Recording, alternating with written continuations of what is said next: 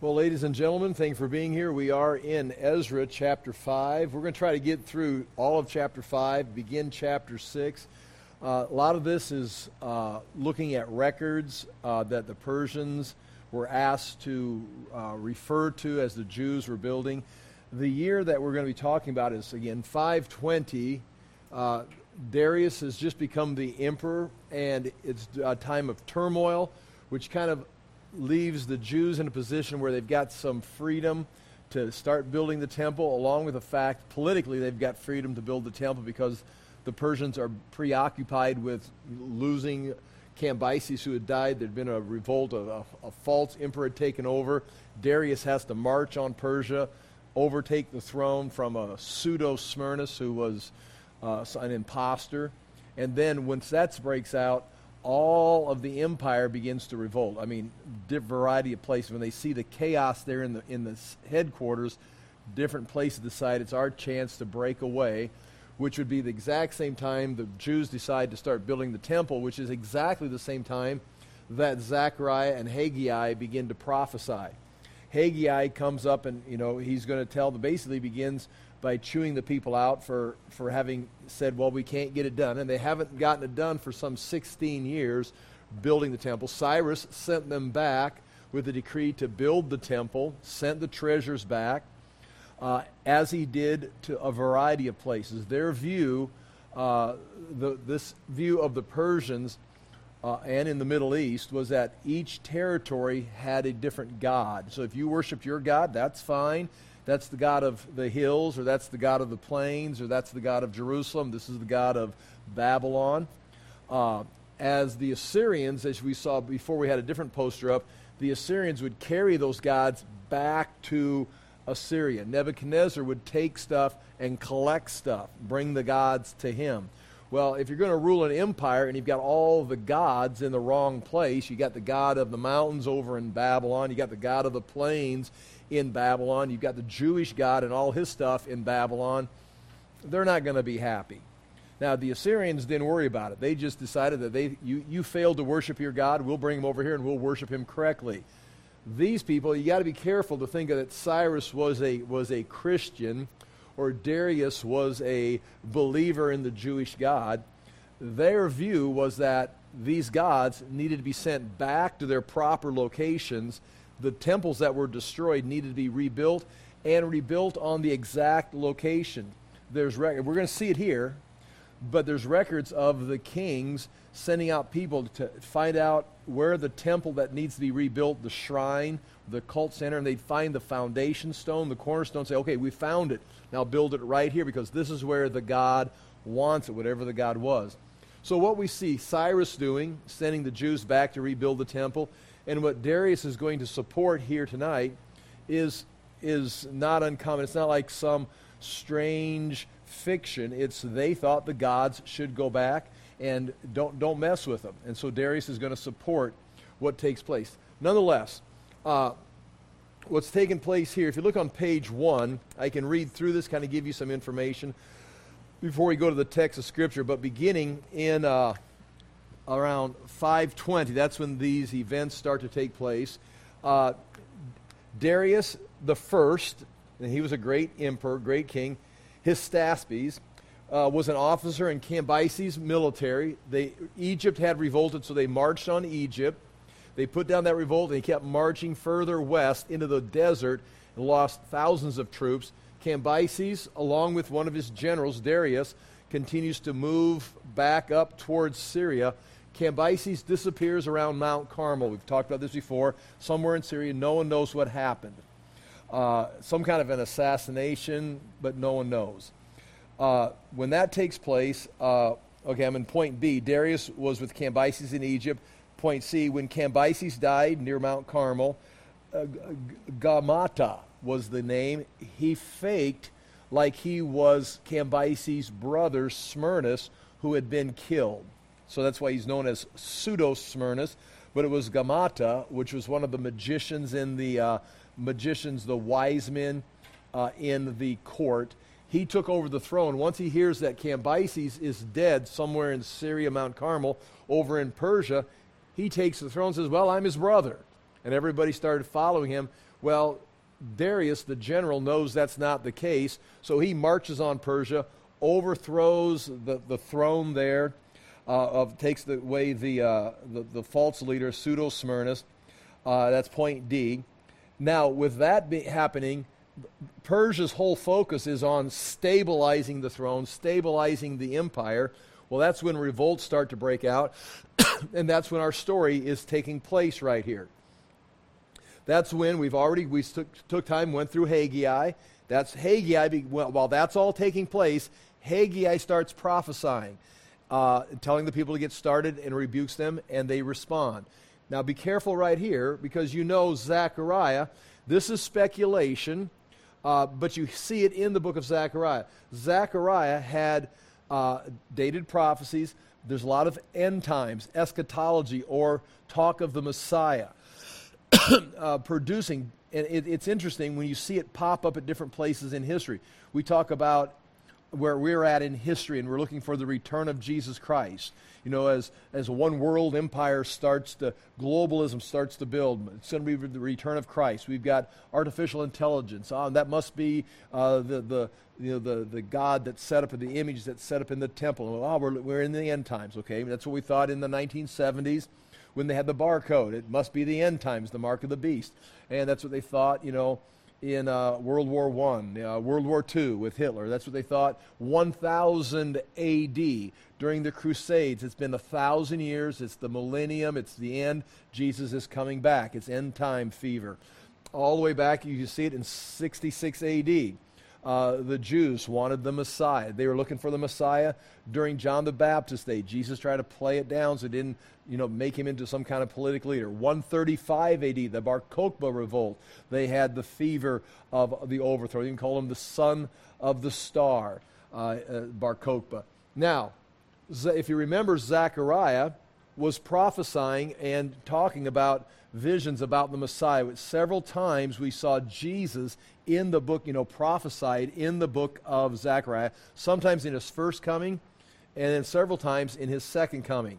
So they, of course, in 520, weren't thinking about, well, we've got to wait for Jesus to come, die on the cross, have the church age. It's probably going to be a couple, 2,500 years uh, in the future.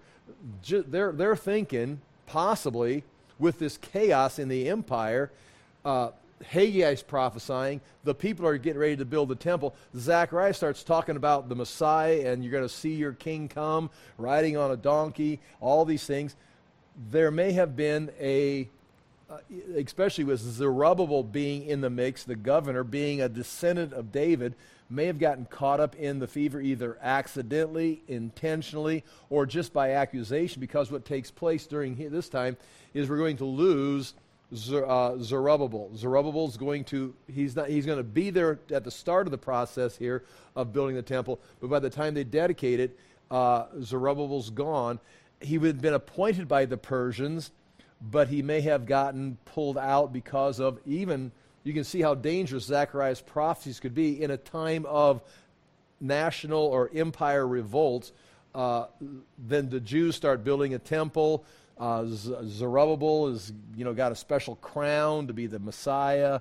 All these things are being set up, and so there's this is a very chaotic time, and that's kind of being pointed out right there. Point E, due to these crazy, unstable events, the Persian Empire was full of revolts, leadership and power were uncertain. Darius put down the rebellions and masterfully restored order, eventually building it into a greater empire. So he does, in a matter of a few years, establish control and pushes it to greater heights, and he's going to continue to reign during this time. Uh, so that, that's kind of the stage of where we're at. I want to look on the notes on page one. You can look in your Bibles if you'd like to. As we end chapter 4 of Ezra, uh, let, us do this if you don't mind. Go to chapter 4, verse 4. This is a little bit of review because it's, it's not confusing if you go through this, but it's cluttered. Chapter 4, verse 4, chapter 4 in the NIV is titled Opposition to Rebuilding. And remember, what's going to take place in this chapter, we've got the temple that's going to be uh, uh, opposed beginning in 538 when they return to build it There was going to be in 536, they had the altar set. There's going to be 16 years of opposition to the temple. In, in, in during chapter 4, we're going to jump down into the days of Artaxerxes when the temple has been completed and the people are going to start building the wall and the Samaritans are going to complain about the wall, and that's where Artaxerxes in chapter 4 is going to say no to the wall. And that's what the letters are in chapter 4. We looked at that last week. But going back to 520, uh, chapter 4, verse 4, verse 1 When the enemies of Judah and Benjamin heard that the exiles were building the temple for their Lord, the God of Israel, they came to Zerubbabel and the heads of the families, Let us help you. We realized they can't help because they're so twisted in their religion. They says you have no part. Plus, we've been told by Cyrus to rebuild the temple. Uh, verse 4 of chapter 4. Then the people around them, that'd be the Samaritans, set out to discourage the people of Judah and make them afraid to go on building. They hired consulars, lawyers, legal teams to work against them and frustrate their plans. It was going to be uh, governmental terrorism, it's going to be physical terrorism, it's going to be media terrorism, it's going to be anything to f- put fear, and they're just going to say, This is 536, and they're just going to walk away from it. Then frustrate their plans during the entire reign of Cyrus, who had given the decree, uh, and Cambyses, which is, is not mentioned here, the king of Persia, and down to the reign of Darius, right here. Cambyses dies, Darius takes over right to this time, and then in verse 6, at the beginning of the reign of Xerxes, and we looked at this last week, they're going to talk about uh, conflicts they had it with Xerxes' time. Conflicts, they, next is going to be, like you can see in verse uh, 11, Artaxerxes. They're talking about opposition after the temple was completed. Uh, that's all of chapter 4. And then we're going to finish in chapter 4, verse 23. As soon as a copy of the letter of King Artaxerxes was read, Artaxerxes is going to send a letter and say, No, you cannot build the wall. Uh, that's verse 24. Now, again, Artaxerxes is going to say that here, but soon as we get to the book of Nehemiah, Nehemiah is living, he's the one bringing this wine bowl. Yeah, right here, this wine bowl, again, possibly, because that is a wine bowl of Artaxerxes, a silver wine bowl about this big in the British Museum, would bring that to him. And one day Artaxerxes is going to say, What's wrong? And Nehemiah says, My city lays, lies in ruins yet. He says, Well, what, what can we do about it? And he, go, he goes ahead and gives him permission to go over there and oversee the rebuilding of the city, or we say the wall. And that's coming up later in the book of Nehemiah. But at this point, right here, that's what's happening right there in verse 23. And then verse 24, right here, before we get to chapter 5, verse 1 Thus, the work on the house in Jerusalem came to a standstill until the second year of the reign of King Darius, king of Persia, right here. Now, that right there in the English, you can see the word thus, the work the, on the house of the God. That, if you just read through this during your Bible devotions, it appears Artaxerxes sends a letter uh, over there in, uh, you know, 5, oh, 485 or something, and says, stop building the wall and then it says in verse 24, thus the work on the house of God came to stop in 520. So that thus the work on the house of God does not refer back to verse 23. That refers back to chapter 4, verse 4, with the opposition. And with that opposition, thus the work. So all that between chapter 4, verse 6, up to chapter 4, verse 23, is just more detail of what's going to take place but in chapter 4, verse 4 uh, or 5, it, it stops, gives you more detail, and then we resume with thus. The work on the house of God in Jerusalem came to a standstill until the second year of the reign of Darius, king of Persia. And now we're back. What we have done is we, we stopped here, spent a couple weeks talking about all the rest of that chapter. Now we're thus, we're going back here, and now this is what takes place in 520. And what's taking place in 520 is Cambyses has died. Pseudo Smyrnus had tried to take over the throne. Darius the general has to march on Persia, take the throne back, establish his kingdom. Revolts break out all over the empire, including Haggai prophesying, Zechariah prophesying, the Jews starting to build the temple. And then the Samaritans come in again and are going to bring opposition. So here we go. Um, now we are in chapter 5 verse 1. And I, I, I've got my NIV open here, but I'm going to be reading on page 1 with the English Standard Version on the notes. And I want to show you, I've got it underlined. You can see the verse, chapter 5, uh, verses 1 through 17. And right above that, it says, Events of 520 BC that led to resuming the rebuilding of the temple. And that's the first that's the first two verses right here. I'm going to read them to you right now. These are the events that led to the re- resuming of the rebuilding. They started in 537, 536. Opposition made them stop until 520. Now Darius is on the throne. Revolts are breaking out. Haggai and Zechariah have prophesied. Haggai is telling the people, You're being selfish. You should be working on the temple. Zechariah is saying, Look, the Messiah is coming. Look, we got to get the temple ready for the Messiah. That's all taking place. So the people start building. It's that chapter 5, verse 1. Now the prophets, Haggai and Zechariah, the son, son of Iddo, prophesied to the Jews who were in Judah and Jerusalem in the name of the God of Israel who was over them. Then Zerubbabel, and remember, Zerubbabel is the governor related to King David, appointed by the Persians to oversee the return. But Zechariah has pointed out specifically throughout the book, pointing at Zerubbabel, he's a marker, he's a symbol of the Messiah to come, which again could be totally misinterpreted, as you can understand, people misinterpreting eschatology in our day, in the past. Well, some of these people probably are like, He's the Messiah, we're going to overthrow the Persians, just like the Jews in 66 AD or 132 AD thought they were going to overthrow the Romans. We have no indication of that. I'm just saying the, the ingredients for that is just laying right there. Then Zerubbabel, the son of Shealtiel, and Jeshua, that's the high priest Joshua, arose and began to rebuild the house of God that is in Jerusalem, and the prophets of God were with them, supporting them. So that's what takes place right there in 520. They're back on track. There's empire. The empire is unstable. Darius is regaining control.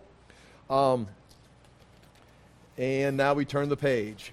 And if you want to see a time chart right there, page two, there's a time chart. If you want to look through that very quickly, 521. Darius, Darius this guy right here, executes Gamata, that's the pseudo Smyrnus. Darius searches the royal archives in Babylon and finds that Cyrus had ordered the rebuilding of the temple. He's going to go back and find this archive. Uh, prophets arise. August 29th, the word the Lord comes to Haggai in 520. October 17th, Haggai 2, verses 1 through 9. Uh, the Lord's messenger uh, has a message for Zerubbabel, the governor. Darius Hystaspes uh, searches the royal archive in Babylon, finds that Cyrus had ordered the rebuilding of the temple. So there's, it takes about a year to get through that. We'll see that tonight. December 18th, 520, Haggai is prophesying blessing because they've started rebuilding. 519, February 15th, in one night, Zechariah has a bunch of visions. Uh, December 7th, Zechariah receives word from the Lord in the fourth year of Darius.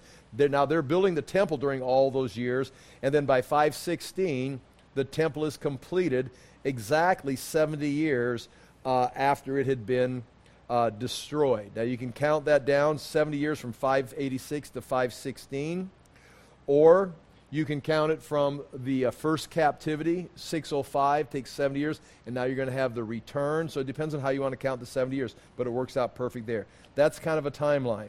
Okay. Now, this, the third verse of chapter 30, uh, ch- I've got chapter 35 written there. See that 35? That's supposed to be chapter 5, verse 3. Now, they've just started rebuilding the temple. Go, go, go. Okay, at that time, uh, Tattenai, Tattenai, I've got to pronounce Tat, Tattenai. Uh, I looked it up so I could pronounce it correctly. Once in a while, I'll try to do that. Tattenai, the governor of the province beyond the river. Now, the, the beyond the river, that is the Euphrates River on this side. It would be Syria all the way down into Israel, Samaria, everything on this side. It's also called Trans Euphrates. You know, so the this translation says the the land on the other side of the river, Trans Euphrates. Beyond the river is just another way of saying it. And Shethar Bozenai, that would be his scribe that's there to watch his behavior and record everything he does. So Tattenai is the governor appointed by Darius or whoever, if maybe Cambyses, but he's, he's there working for the Persians. He's in charge of the land for the Persians. He's in charge of the taxation, collecting the taxes, distributing the taxes, overseeing the land. If something goes wrong, it's his responsibility. And his scribe, which is also appointed by the emperor, is there writing down all the details so he can't, like, betray him. Uh, he hears this. Now, uh, I, ha- I brought this book right here just so I could show a couple things if it pops up. I've got several books, obviously. This is a set of books by Zondervan, the Illustrated Bible Background Commentary. There's five volumes. It's got every book, but it's, it's not a commentary on the text. It's just historical stuff. It's just interesting details like archaeology, facts, stuff. And one of the things that's in this, I thought, Tattenai, the governor of Trans-Euphrates, uh, in, in June 5th, on June 5th, 502 BC, there's a document, a cuneiform document from the Persians that's got his name, that he was then appointed uh, as the next step up, the governor of the whole area. So his name pops up on this guy right here. His name pops up as the governor, or as the yeah, the governor of the land.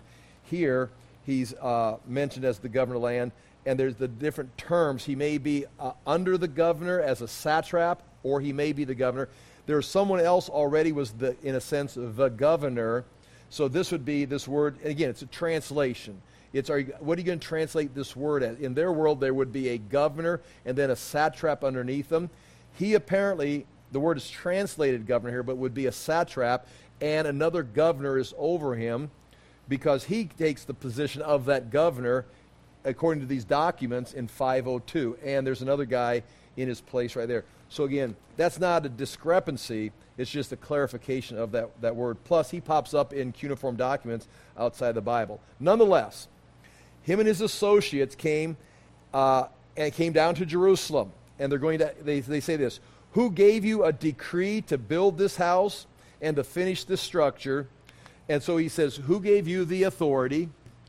In other words, they are authority. They are up and running. They are, by 520, they are building the temple. They've listened to the prophets. They're building the temple. Now, they've got Cyrus's decree. I mean, they've got a Persian emperor's decree. You can do this. They just never did it. So they're, they're following Cyrus's decree. They're following the, the Lord that wants them to build it. And rightfully so, you can get mad at uh, Tattenai and say, What are you doing? Well, he's doing his job. You're down here building this temple. Uh, who gave you the authority to do this? And he also, next thing you're going to see him do, he's going to take names. He's going to take names. He's writing a report along with his scribe. Remember, he's got a scribe there writing these things down because he's in charge of this. And if they're building a temple and rebellions have been broken out all across the empire, so he's checking on this rebellion. What are you doing? Who told you to do this? I'm reporting this with my scribe to Darius. And that's what's taking place. So you say, uh, looks like it's the devil coming after him. Basically, the guy's just doing his job. Uh, they also asked, they also asked them this What are the names of the men who are building this building? And they're building the temple. Now, verse 5 but the eye of their God was on the elders of the Jews, and they did not stop them until the report should reach Darius, and then an answer be returned by letter concerning it. Now, if this was 536 and someone came down and says, Boo, why are you doing this? We're going to take your names. They all would have scattered back to their homes, and nobody did anything. But after the preaching of Haggai and Zechariah, Tattenai shows up and says, Who's doing this? And they say, we're doing it. Here's our names. Here's our, our we got re- information from Cyrus. We can do this. And he gets his information, and they just keep right on going. It says right here, the eye of their God was on the elders of the Jews. In other words, they're in line with God. They drew near to God. God drew near to them, and they're bold enough to keep doing what they should have been doing for the last 20 years. Uh, uh, I've got some things written down there about Tattenai, two things to ask for. Oh, the word report is from the Hebrew word Tama, or Aramaic word Tama, which means a full detail of what is happening was recorded and sent to Persia, meaning the word report means details. I mean, he's got, it's going to be a letter. Okay, now the next part right here. This is a letter sent from Governor Tattenai to Darius reporting the rebuilding activity of the Jews. And you say, well, that's strange. This guy's writing a letter to the emperor. They have found records in cuneiform and in papyrus of this very thing, of detailed reports that were kept in archives, just things that why would the emperor want to know this? I want to know what's going on in my empire. So this matches archaeology and, and literature that we have, we have from that time, this time period. Chapter 5, verse 6. This is a copy of the letter that Tat, Tattenai, the governor of the province beyond the river, Trans Euphrates, and Shethar Bozenai and his associates, the governors who were in the province beyond the river, sent to Darius the king. They sent him a report, there's that word again, a detailed account, all the minor details, in which was written as follows. Now, this is right there, the next thing you have there is the letter. It's right out of the, this is the English Standard Translation, going from verse, the end of verse 7, going up to verse 17. So it's a 10 verse letter and you can see in here that it's pretty accurate. I don't think some commentators be like, well, looks like someone wrote this back in and said this is the letter because there's a lot of Jewish ideas in it, a lot of Jewish references. Well, it's kind of like, okay, if it is a real letter and he's writing all the details and he asks, who gave you the authority? Give me some names. Why are you doing this? This is exactly what the Jews would have said. So instead of saying, well, I bet it's a forgery, someone just made it up or added to it, why don't we just accept it as the actual information he got from the Jews there in 528 BC, and this is what they said. So here's his letter. I'll read it to you right now. To Darius the king, the king or to Darius the king, all peace. Be it known to the king, again, this Tattenai is not necessarily Satan trying to stop the building of the temple. There's been revolts all over the empire, and this is maybe just one of many that he's reported on. I'm not sure why they're doing this. They're building this structure, and it looks like a governmental building, some kind of a, a seat of a new government. I, am not sure what's going on, but I'm reporting this. So he's, he's just doing his job. Be it known to the king that we went to the province of Judah, and that's exactly what it was called. It was called Judah. There's coins that says Judah on it, Persian coins. To the house of the great God. Now, see, the great why would he call the Jewish God the great God? Because the Jews told him it was the great God. All these territories on this map have the great God. If it Marduk or Sin or whoever the God is, Dagon. This is for the great God. It is being built with huge stones. Now, that phrase, huge stones, is it, the, word, the phrase is actually rolling stones. It's being built with rolling stones, which you understand what that means right away. These stones are not things being carried in, these are stones being rolled in. So these are being cut in some kind of a, a, uh, a quarry somewhere, put on rollers, and rolled in, and thus the translation, huge stones, is correct but the, the actual term means with rolling stones. Again, you think rock and roll, Mick Jagger. No. Uh, these are huge stones that are being rolled in. And timber is laid in the walls. And that would be like right here, we've got uh, a poured wall from the foundation. And so we see the wall. They would see stones, but then they'd come in with timber or they'd have wood carvings overlaying it.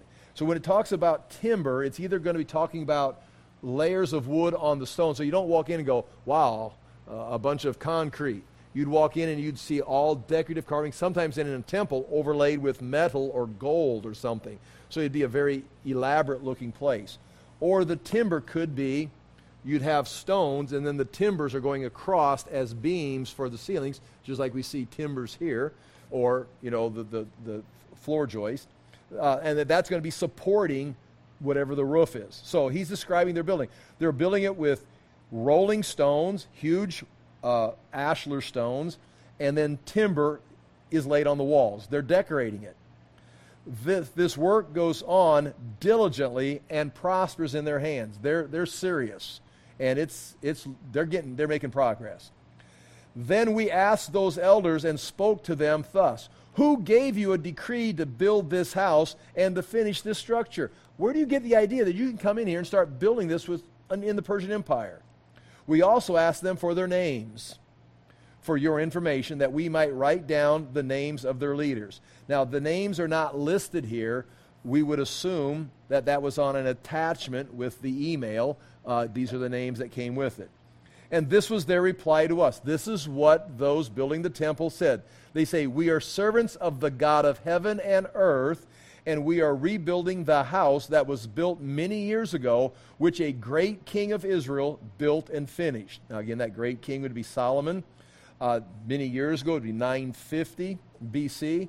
And servants of the God of heaven and earth. And again, when they say that, servants of the God of heaven and earth, that matches how many gods across the Middle East? I mean, there's probably, you know, 15 different gods, at least three or four, that are known as the God of heaven and earth. So, I mean, not that it's not Jehovah or Yahweh, but when they describe it that way, that puts them in under the radar of the Persian because the Persian's like, oh, yes, that we know that God. We, we worship the God of heaven and earth. It's like, yeah, sure you do. You're right. But, you know, they they're not going to go into the details.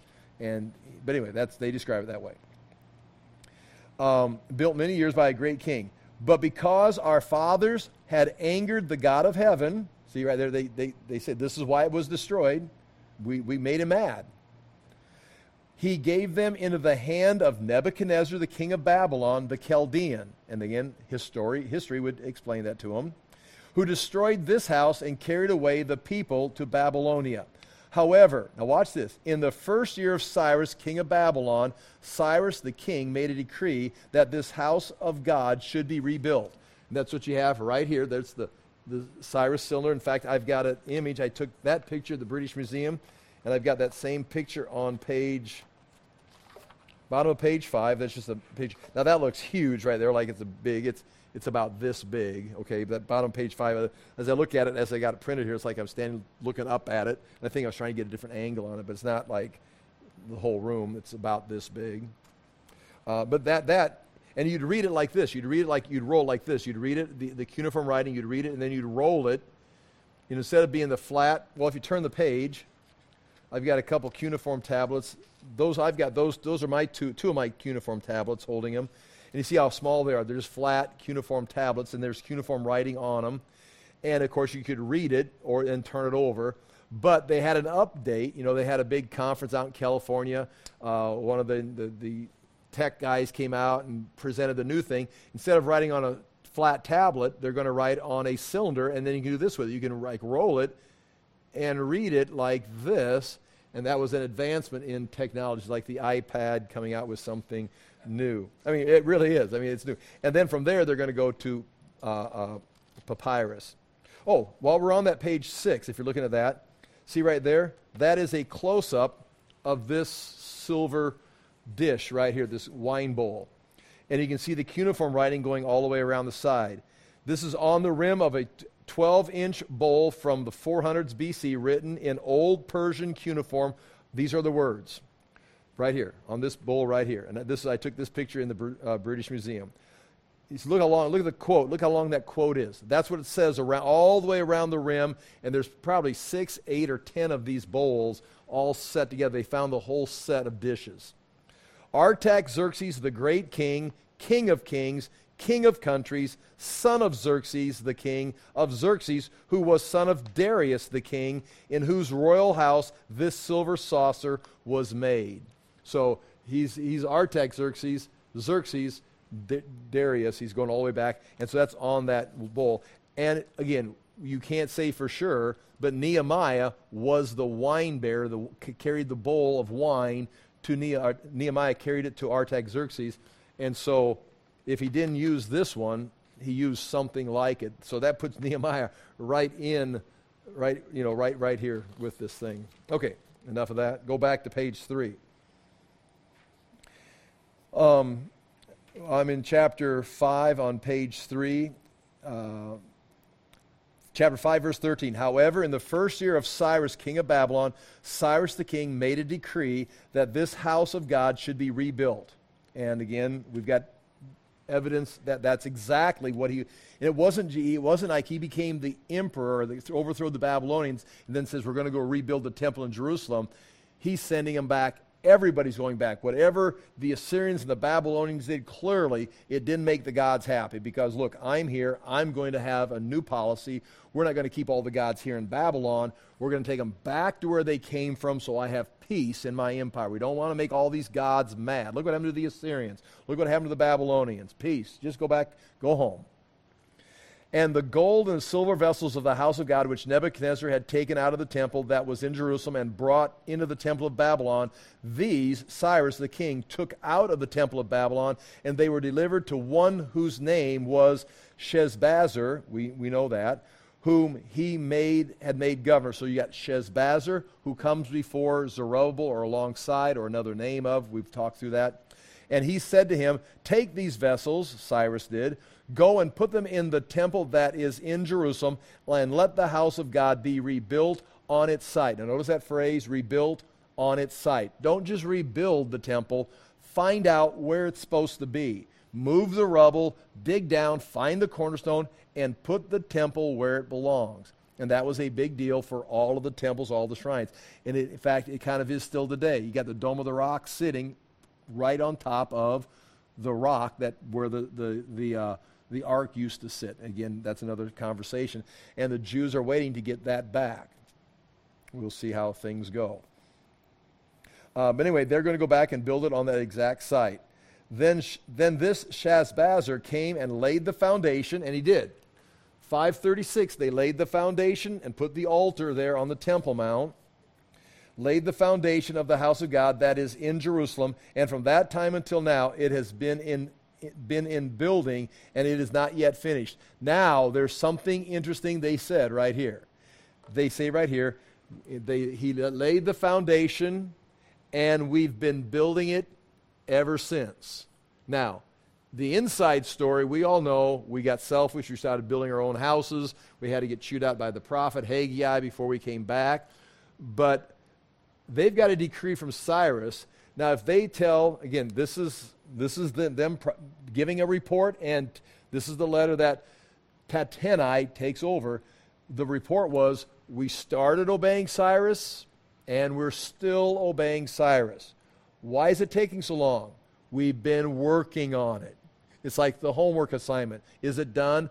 We're working on it. We gave it's three weeks. Have been working? We've been working on it. Maybe maybe it means nothing more than I've been thinking I should get started on it. They've been thinking about building. They've been working on it, but they don't want to say. And then we got discouraged and we quit because right there, by default, now they're not following Cyrus's decree. Why all of a sudden are you building it now?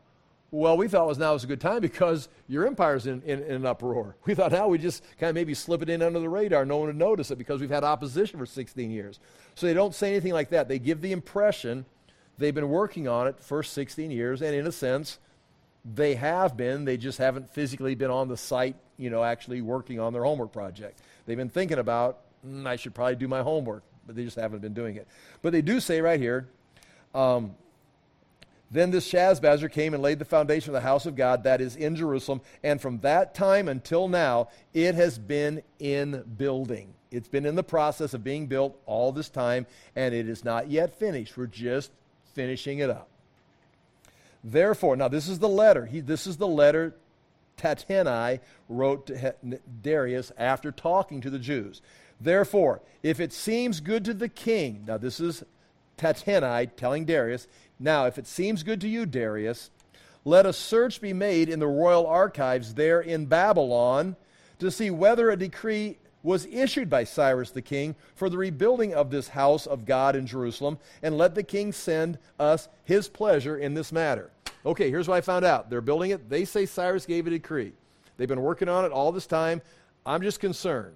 Now, if it's a decree, why don't you, I just give me advice, Darius, why don't you go to Babylon and check the archives and see. And again, that's an amazing statement because they would that would be you know almost 20 years ago.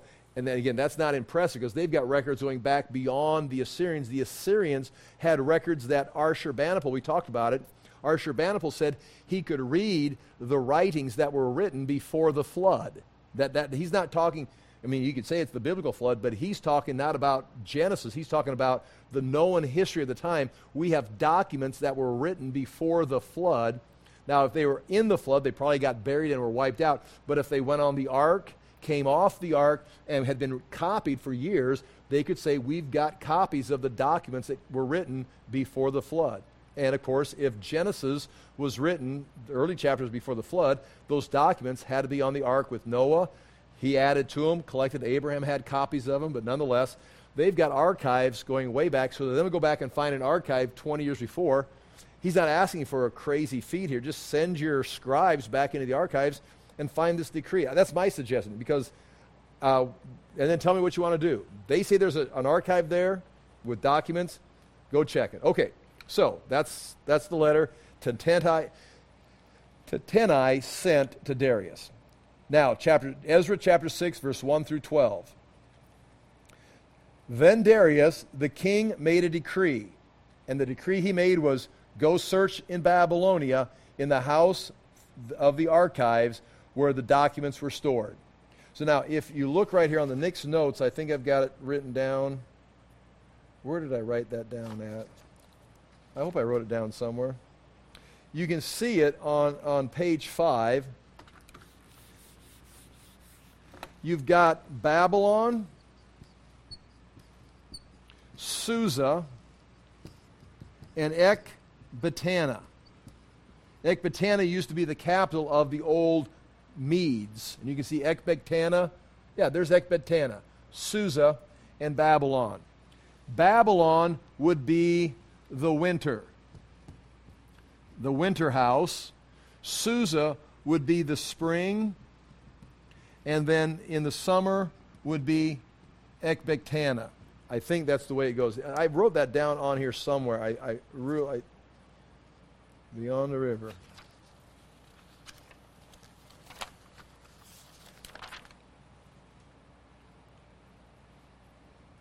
I'm looking at my notes, seeing if I wrote something down. Permission. If it's on there, you'll see it. If not, I really meant to write it down. It's going to pop up here somewhere.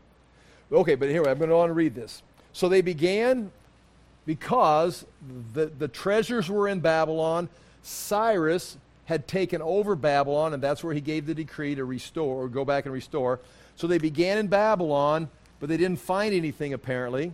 They would have then in the spring moved to Susa, and then he searched the archives there and didn't find it. And then by the summer, they're in Ecbatana, and there we have it. Then Darius, king, the king, made a decree, and a search was made in Babylonia in the house of the archives where the documents were stored. Apparently, nothing was found. And in Ecbatana, the citadel that is in the province of Media, a scroll was found on which was written. So they find in Ecbatana a scroll. Now, scroll is interesting. That's not cuneiform.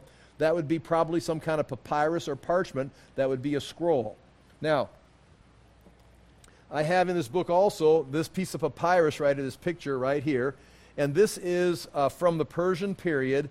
A temple had been, dis- been destroyed by the Egyptians uh, in, in Egypt uh, in Elephantine, uh, and this is a decree that the Jews could go ahead and build that. This is actually a piece of uh, uh, papyrus that tells them that they could do that very thing, which is similar to what they're looking for in Ecbatana, except there it is. So they find it in Ecbatana. It's interesting.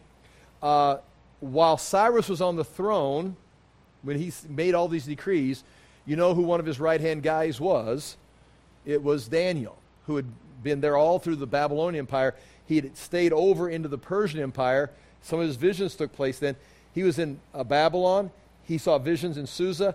And he had a place or a palace or a fortress in Ecbatana. He stayed in Ecbatana.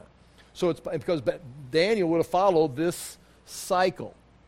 And so there's a chance, again, speculation, that they're going through Daniel's library, which was part of the archive in Ecbatana, and they find some of the stuff that he kept. If not, the, Bab- the, the, Persians have it anyhow because the Babylonians kept it, the Assyrians kept it. They just inherited these libraries. But and in Ecbatana, the citadel, and again that means a fortress, a citadel that was in the province of Media, was a scroll uh, was found which was written. Now here's what was written on the scroll. Now they're reading in Ecbatana, in the archive in the fortress, a document they're reading it in 520. It's a document that would have been written in 538, 539. So this is when it was written. This is when they're reading it. This is when all these things were supposed to be having taken place. And here's what it says. This is from 538. We see similar things written on the cuneiform tablet. We've seen this written in other places in the text of Scripture. But now in 520, they actually find it in Ecbatana, and now they're reading it. And it says, a record. Chapter 6, verse 3. In the first year of Cyrus the king, Cyrus the king issued a decree concerning the house of God at Jerusalem. Let the house be rebuilt, the place where sacrifices were offered, and let its foundations be retained. Again, the foundations found, retained. Its height shall be 60 cubits, and its breadth, breadth 60 cubits, so 60 feet high, or 60 cubits high, 60 cubits wide, with three layers of great stones three layers of rolling stones. So you're going to have three layers of those huge ashlars building up, and one layer of timber. Now, that timber, would that be again the timber on the wall that's been planed down and paneled, or is it the timbers going through the ceiling? Let the cost be paid for by the royal treasury. Now, remember, Cyrus said that. He says, We'll pay for it. When Nehemiah wants to go back and build the walls, Artaxerxes says, Here, let me write a check for it. I'm going to give you permission to get into the king's forest, or the forest of Lebanon. So Cyrus says, I'll pay for it. Artaxerxes says he'll pay for it. This was the custom. We've got records of Darius, not just in the Bible, but throughout this time period. You find that Darius was, again, he wanted the gods restored to their temples, the temples rebuilt. It's for the good of the government, it's for the good of the empire. If the gods are happy, we'll pay for it. Instead of having a war and paying for a war, we'll pay for the temples. So, I mean, it, that's common sense in the mind of uh, Cyrus, of Artaxerxes, and we can assume Darius is going to be the same. Now, we're not reading Darius's words right now. We're reading whose words? The words of Cyrus. During Darius's reign, we're reading what Cyrus says. He says, Let the cost be paid for by the royal treasury, and also let the gold and silver vessels of the house of God, which Nebuchadnezzar took out of the temple that is in Jerusalem and brought to Babylon, be restored and brought back to the temple that is in Jerusalem, each in its place. Notice, I mean, that just makes common sense, but it's actually a total reversal of policy the Assyrians, the Babylonians conquered the gods and the treasures and brought them to Babylon or wherever, and then we will treat them right. Persians come in and say, obviously you didn't do it right because you lost everything. We're going to do it right. We're going to reverse that policy and send them back where they came from, which makes complete sense if you think about it. Um, in its place, you shall put them in the house of God. Uh, now, there is some trouble with those measurements 60 cubits by 60 cubits. Uh, Solomon's temple in chapter 6, 1 Kings 6 2, it's 60 cubits long, 20 cubits wide, and 30 cubits high. This is twice as high as Solomon's. So, again, that's another study. Why are those numbers, are they, they, they mistranslate them, miscopy them? Is he just making a big cube? Uh, is, are we missing part of the decree? Uh, but that's, that's what, the, what it says. Uh, the one layer of timber, wood paneling, uh, and that we paid for by the beyond the river. Okay, so that's what they found. So in 520, in Trans Euphrates, the governor Tattenai says sends a letter over says the Jews are building the temple. They say Cyrus says they could. Darius, I suggest you go find in the archives Cyrus's decree. They check Babylon, no. They check Susa, no. They check Ecbatana, we found it. It's in Ecbatana. Yes, he did. He says the royal treasury is supposed to pay for it. It's supposed to be right back on the same location. This is how big it's supposed to be, and the treasure is supposed to go right in there. So they've got a decree from Cyrus. You've got Darius inheriting a decree from Cyrus that's in the royal archive. So what's Darius going to say? And again, don't think evil of eh, necessarily of Tattenai, the governor. He's just doing his job. In fact, he's following the protocol. Let's go, go check. Are we supposed to be doing this? Okay. Chapter 6, verse 6. Now, therefore, to Tattenai, governor of the province beyond the river, Shethar, Bozenai, and your associates, the governors who are in the province beyond the river, keep away. And the word keep away is a technical term, a legal technical term. You can see it in other documents that have been found in other places. It means, uh, there, I, I forgot to highlight or make it in italics there. There it is in the Hebrew or Aramaic. It's a technical legal term that means tells the ac- ac- accusation, excuse me, says that the accusation is rejected. They're doing nothing wrong. Leave them alone. The legal principle is found in the Elephantine Papyri. Uh, the Persian officials were required. The Persian officials on the other side of the Euphrates and Trans Euphrates stay away from the temple, stay off Jewish property, and do not interfere with the activities of the Jews. Let them go. They have permission. So, they're good. And if I catch you messing with them, uh, you'll be in trouble. Now, here's what he says Let the work on this house of God alone, oh, excuse me, let the work on this house of God alone. Let the governor of the Jews and the elders of the Jews rebuild the house of God on its site. Now, the governor at the beginning of this process is clearly Zerubbabel, even recorded by Haggai and Zechariah. But by 516, Zerubbabel's name is gone. And again, maybe he died.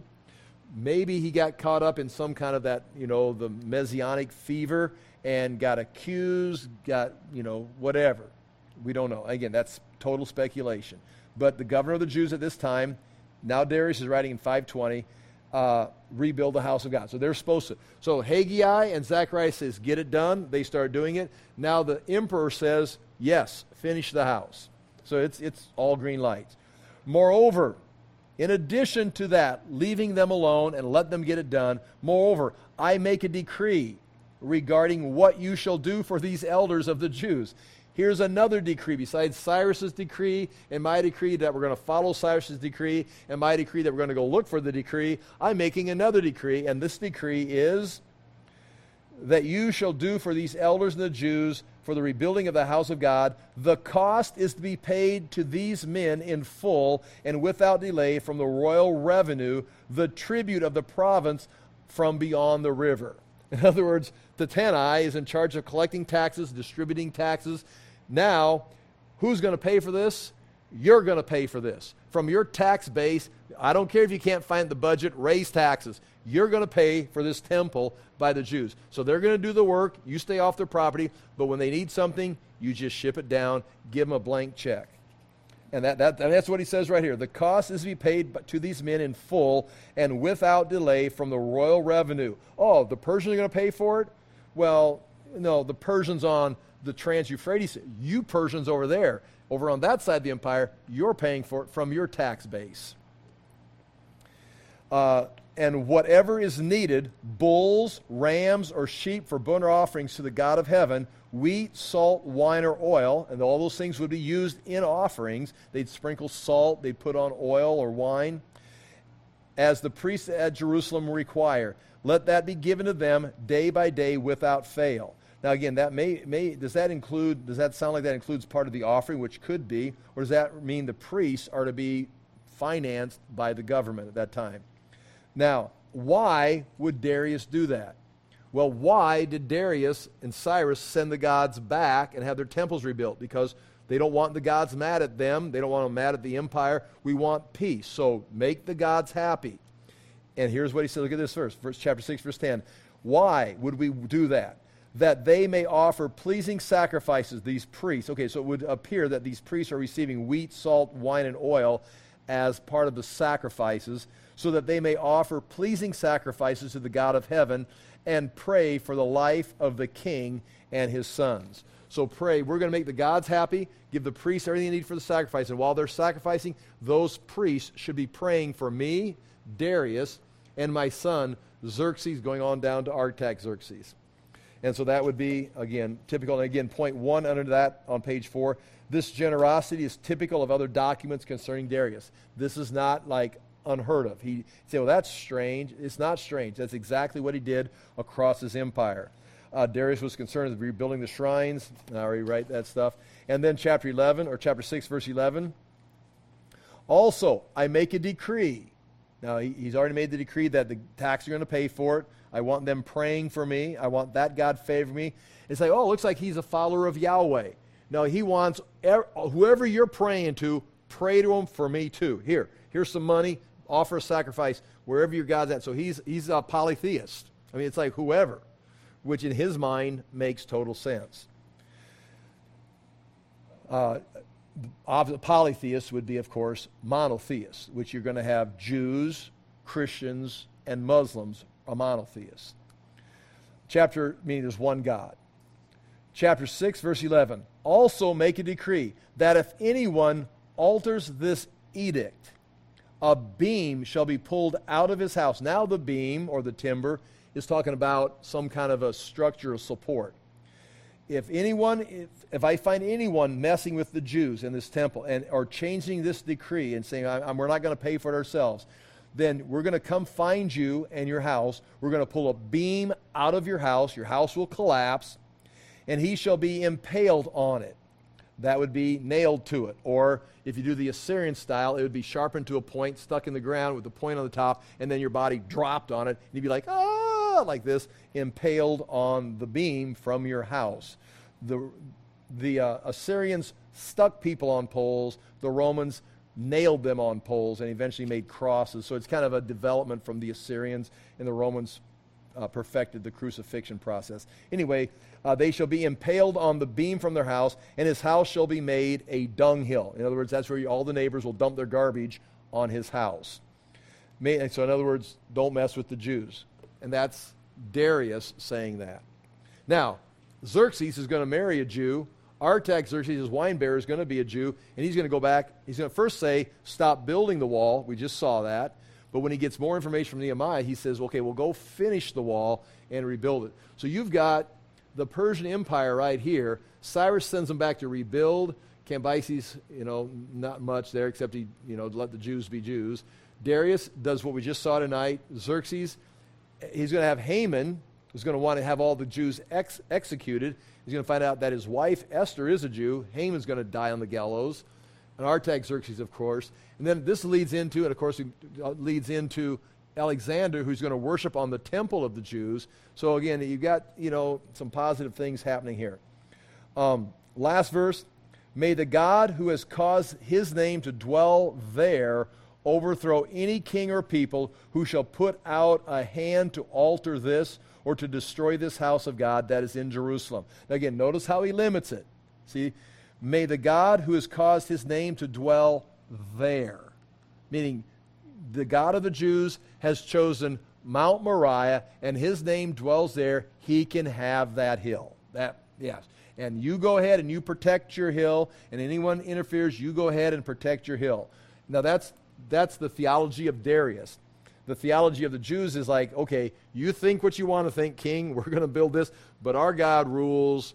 Ever, in fact, he's the one who put Cyrus and this whole Persian Empire in place. But uh, that's for another day. We'll just build our little temple on our little hill for our little God who chose this little hill.